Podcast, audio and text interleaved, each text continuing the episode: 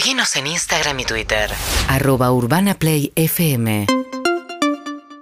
Rosario Ayer, 10 periodista acreditada en Casa Rosada, escribe en diario Perfil. ¿Cómo andas, Rosario? Buen día. ¿Cómo andás, María, a David, a Romy, a todos? Porque los escucho todas las mañanas, me levanto con ustedes, así que saludo a toda la mesa. Rosario, hola. Muy bien. Y nosotros Hola, tenemos eh, de las periodistas mejor informadas que hay. Y ¿sabés qué? Nos daban ganas de charlar hoy con vos, Rosario, para decir, ¿cómo fue ayer en Casa Rosada el día? Todavía no lo entiendo. O sea, la verdad que todavía no, eh, estoy tratando de entenderlo. El día de Casa Rosada fue un día movido sobre todo para el despacho de Alberto Fernández. Un Alberto Fernández que le tuvo que explicar a funcionario por funcionario cómo iba a ser la nueva estructura. Un Alberto Fernández dando la cara, porque uno puede pensar que es el propio jefe de gabinete el que lo puede hacer además, ¿no? O sea, que Sí. convoca a los a los funcionarios, ¿no? Una Cristina Kirchner, ¿qué te imaginas? No le decía a, a Daniel Scioli o a Silvina Bataki, mira, vos, la estructura va a cambiar, los tenía una hora explicándoles. Depende, depende otro, cómo los sí. quieras tratar, ¿no? Lo que pasa es que acá Alberto Claro. Fernández les había pedido un favorazo de alguna manera, ¿no? A Daniel Scioli trayéndolo de Brasil, a Batakis llevándola a economía, sobre todo a Batakis. Eh, lo que me contaron es que antes igual, aunque ahora es canciller, sigue siendo el hombre de confianza, digamos, de Alberto Fernández, iban con un llamado previo a Santiago Cafiero, que le decía, che, te va a llamar Alberto, como para ir preparando el terreno. Sí, o sea, un Santiago Cafiero que sigue dando la cara por Alberto Fernández, en lugar de sigue ocupando ese rol, porque además ayer, eh, por ejemplo, Juan Mansur y Guado de Pedro, cuando uno se especulaba si había más cambios de gabinete o, o podía haber cambios políticos, por ejemplo, en la Casa Rosada no estaban y se fueron a Tucumán. Sea, eso igualmente hablaba de la tranquilidad de que estaba todo concentrado en el área económica, ¿no? O sea, viajaron a Tucumán para tener actividad allá. Y otra cosa que yo destaco, María, fue la salida de Gustavo Vélez por cómo fue, porque a mí me parece que hay una ingratitud también de lo que termina siendo el albertismo eh, con Culfas, con Matías Guzmán, o con Martín Guzmán, porque sabés que Alberto Fernández lo convoca y le dice, bueno, mira Gustavo, la verdad que mm, vamos a cambiar la estructura, asuntos estratégicos va a pasar a depender de Sergio Massa, Gustavo en silencio, ¿viste? Vélez no, no dijo nada, se levantó y dijo, bueno, Alberto Fernández entendió que estaba todo bien.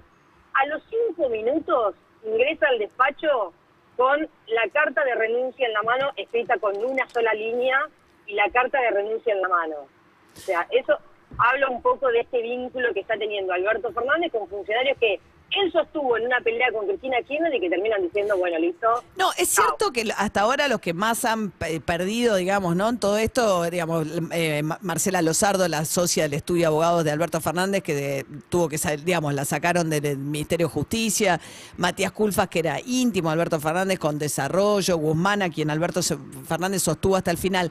Lo de Belis, lo único matiz que yo pongo es que Belis se ha ido mal de todos los gobiernos y es un Claro. y es muy individualista también, digamos, ¿no? Porque tampoco es que. Y Alberto Fernández lo ayudó mucho en su momento a reconciliarse con Cristina Kirchner. Él tenía una situación personal muy difícil, pues se había peleado con Estiuso, el jefe de los espías. No sé, me parece que lo de Gustavo Beris. solo, no, no iba, no iba a aceptar de ninguna manera estar bajo el ala de Sergio Massa. Y lo otro también, María, que no pasa desapercibido, es que Batakis había sido muy dura en la reunión de gabinete con él y con el, y con el manejo de los créditos internacionales. O sea, había una, un cuestionamiento muy fuerte a cómo Vélez actuó durante esos tres años y medio. Me parece que fue todo Sí. parte de una, una explosión que termina diciendo me corro, ¿no? Sí, ahí porque parece un, ro- un rol menor, pero bueno, a- sobre todo además ante la ausencia de dólares, la llegada de financiamiento internacional y sobre todo el kirchnerismo le reprochaba la falta de avance los acuerdos con China, ¿no? Para la represa hidroeléctrica y la central nuclear, que son muy objetadas por Estados Unidos. Entonces lo que le decían es que él la frenaba a propósito porque eh, estaba, ¿no? Porque estaba él muy alineado con Estados Unidos. Somos ineficientes, le dijo Silvina Batakis en la cara en la Claro. reunión de gabinete.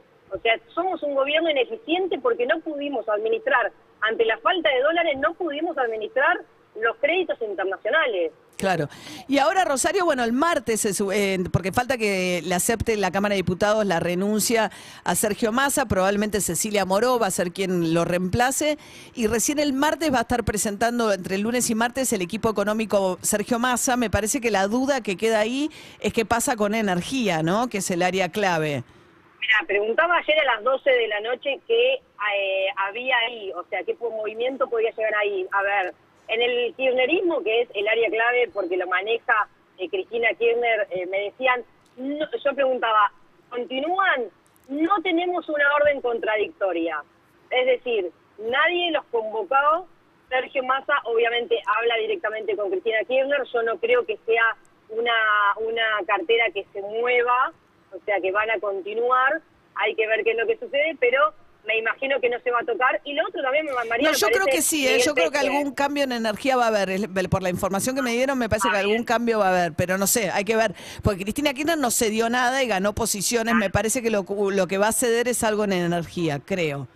Claro, sobre todo por ganar la FIP, ¿no? Porque para el control que le gusta a Cristina, para lo discursivo de Cristina, de ir contra los poderosos y demás, controlar la FIP me parece que es importante para el kirchnerismo. Claro, agarrando, ¿no? Con Carlos Castañeto, un hombre de Cristina Kirchner, de Alicia Kirchner, ¿no? Y nunca se entenderá tampoco esos enojos, ¿no? Porque ahora la que va a ser organismos internacionales eh, es eh, la ex titular de la FIP, Mercedes Mercedes. Marcol Pont, que por algún motivo, en algún momento, Cristina se la cruzó.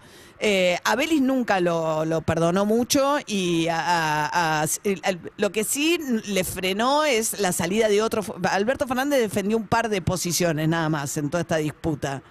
Sí. Va a ser sobre todo. Claro, Sí. el ministro de Trabajo. Va a ser raro, ¿no? Porque bueno, vamos a ver cómo conviven tres personas con poder eh, y a Alberto Fernández le queda el de la lapicera fundamentalmente más que el de los cargos dentro del gabinete. Sí, sobre todo porque lo vimos a Alberto Fernández por momentos obstinado en defender de determinadas cosas. Entonces yo no sé hasta dónde, viste, dicen, va a alargar la lapicera. O sea, es un Alberto Fernández que va a también tratar de demostrar que sigue siendo el presidente y el que toma las decisiones. La verdad que esto se trata de un reacomodamiento político. Hasta acá el Frente de Todos no funcionó en la gestión. Si va a funcionar ahora, en el próximo año y medio, la verdad que es una gran incógnita, sobre todo por la, el vínculo de Sergio Massa y Cristina Kirchner. Es fácil que funcione, o no sé si es fácil, pero es más fácil que funcione desde el Congreso, pero y, y a- que ahora funcionando y sobre todo con Massa en el área económica, que hay que ver cuáles son las coincidencias y sobre todo cuáles no. Claro. Bien, Rosario Ayerdi, ¿eh? oyente de este programa, podemos decir, orgulloso. Sí. Vamos. Gran, gran periodista Sí. acreditada en Casa Rosada, escribe en Diario Perfil. Beso, Rosario, gracias. Urbana Play 104.3